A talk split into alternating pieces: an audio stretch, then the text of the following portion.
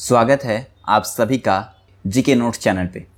दोस्तों, मैं हूँ सनी और अपने आज के इस ऑडियो के माध्यम से हम इंडियन हिस्ट्री के सीरीज़ को आगे बढ़ाते हुए आर्यंस एज से जितने भी इंपॉर्टेंट क्वेश्चन बन सकते हैं, उन सभी को अपने आज के इस ऑडियो में कवर करेंगे हम। तो आशा करते हैं आपको आज का हमारा सेशन पसंद आएगा। अगर अच्छा लगता है तो ज़रूर लाइक कीजिए और इसी तरह की और भी ऑडियोज़ की अपडेट्स पाते रहने के लिए हमारे इस चैनल को फॉलो कर लीजिए। तो चलिए शुरू करते हैं। तो दोस्तों, सबसे पहला क्वेश्चन हमारा है आर्य शब्द का शाब्दिक अर्थ क्या होता है? दोस्तों, जो आर्य शब्द है, इसका शाब्दिक अर्थ होता है श्रेष्ठ।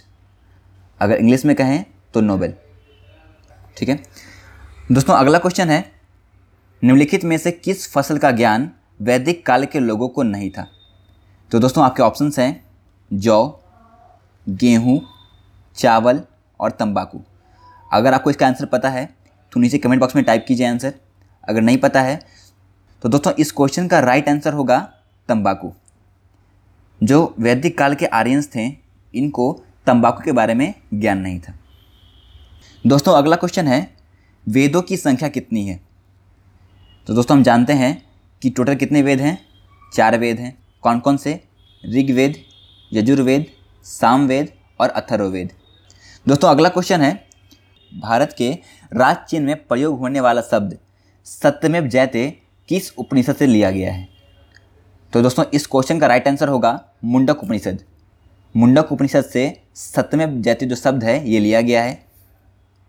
दोस्तों, अगला क्वेश्चन है, ऋग्वेदिक आर्यों का मुख्य व्यवसाय क्या था? तो दोस्तों, जो ऋग्वेदिक आर्यंस थे, इनका मुख्य व्यवसाय था पशुपालन। लेकिन जब बाद में ये सेटल होना शुरू हो गए तो इन्होंने कृषि को अपना मुख्य व्यवसाय बना लिया था। दोस्तों, अगला क्वेश्चन है, कृष्ण भक्ति का प्रथम और प्रधान ग्रंथ कौन सा है? तो दोस्तों, इस क्वेश्चन का राइट आंसर होगा श्रीमद् भगवद गीता। कृष्ण भक्ति का प्रथम और प्रधान ग्रंथ है श्रीमद् भगवद गीता। दोस्तों, अगला क्वेश्चन है, ऋग्वेद के किस मंडल में क्षुद्र शब्द का उल्लेख पहली बार मिलता है? तो दोस्तों, आपको ध्यान रखना है कि ऋग्वेद के दसवें मंडल के पुरुष सूक्त में क्षुद्र शब्द का उल्लेख पहली बार मिलता है। दोस्तों, अगला क्वेश्चन है किस देवता के लिए ऋग्वेद में पुरंदर शब्द का प्रयोग हुआ है? तो इस क्वेश्चन का राइट आंसर होगा इंद्र। दोस्तों, इंद्रदेव के लिए ऋग्वेद में पुरंदर शब्द का प्रयोग किया गया है। दोस्तों, अगला क्वेश्चन है, गायत्री मंत्र जो कि देवी सावित्री को संबोधित है, ये किस पुस्तक में मिलता है? तो दोस्तों, ऋग्वेद में गायत्री मंत्र का उल्लेख है। यानी इस क्वेश्चन का राइट आंसर क्या होगा? ऋग्वेद। दोस्तों, अगला क्वेश्चन है प्राचीन भारत में निस किसको कहा जाता था? तो दोस्तों, जो स्वर्ण के आभूषण थे, यानी स्वर्ण मुद्राएँ जो थीं या स्वर्ण के आभूषण जो थे, उनको निष्क कहा जाता था। दोस्तों, अगला क्वेश्चन है, योग दर्शन के प्रतिपादक कौन है? तो दोस्तों, पतंजलि को योग दर्शन के प्रतिपादक के रूप में जाना जाता है। दोस्तों, अगला क्वेश्चन है, चरक संहिता नामक पुस्तक किस विषय से संबंधित है? तो चरक संहिता जो है दोस्तों, वो चिकित्सा से संबंधित है। दोस्तों, अगला क्वेश्चन है, किस वेद में यज्ञ संबंधी विधि विधानों का उल्लेख किया गया है। तो इस क्वेश्चन का राइट आंसर होगा यजुर्वेद। दोस्तों, यजुर्वेद के अंदर हमें यज्ञ से संबंधित सभी विधि विधानों का पता चलता है।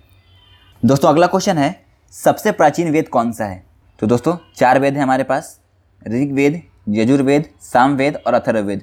और इन चारों में सब, सबसे प्राचीन वेद कौन सा है? ऋग्वेद। आपको ध्यान रखना है कि ऋग्वेद जो है, वो चारों वेदों में सबसे प्राचीन है। दोस्तों, अगला क्वेश्चन है, किस वेद में जादुई माया और वसीकरण का उल्लेख किया गया है?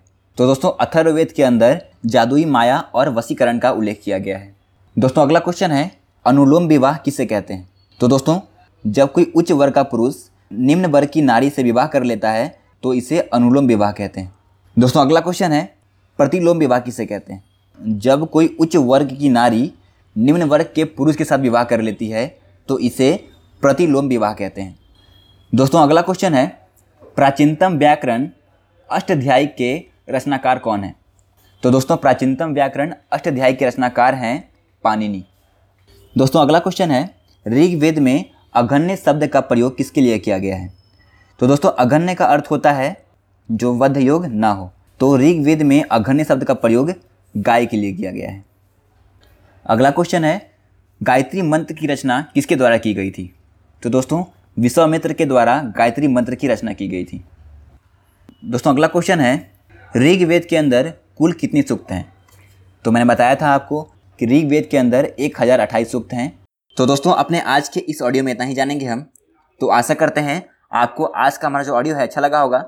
अगर अच्छा लगता है तो ज़रूर लाइक कीजिए और इसी तरह की और भी ऑडियोज़ की अपडेट्स पाते रहने के लिए हमारे चैनल को फॉलो कर लीजिए। दोस्तों, मैंने जितने भी क्वेश्चन डिस्कस किए हैं आज, इन सभी क्वेश्चन को आप हमारे इंस्टाग्राम पेज या फिर फेसबुक के पेज पर देख सकते हैं। दोस्तों, आपको सर्च करना है Facebook dot com slash G K notes channel या फिर Instagram dot com slash G K notes channel आपको वहाँ पर सभी क्वेश्चन जो हैं वो मिल जाएँगे। तो मिलते हैं आपको अपने अगले ऑडियो में। तब तक के लिए बने रहिए हमारे साथ। धन्यवाद।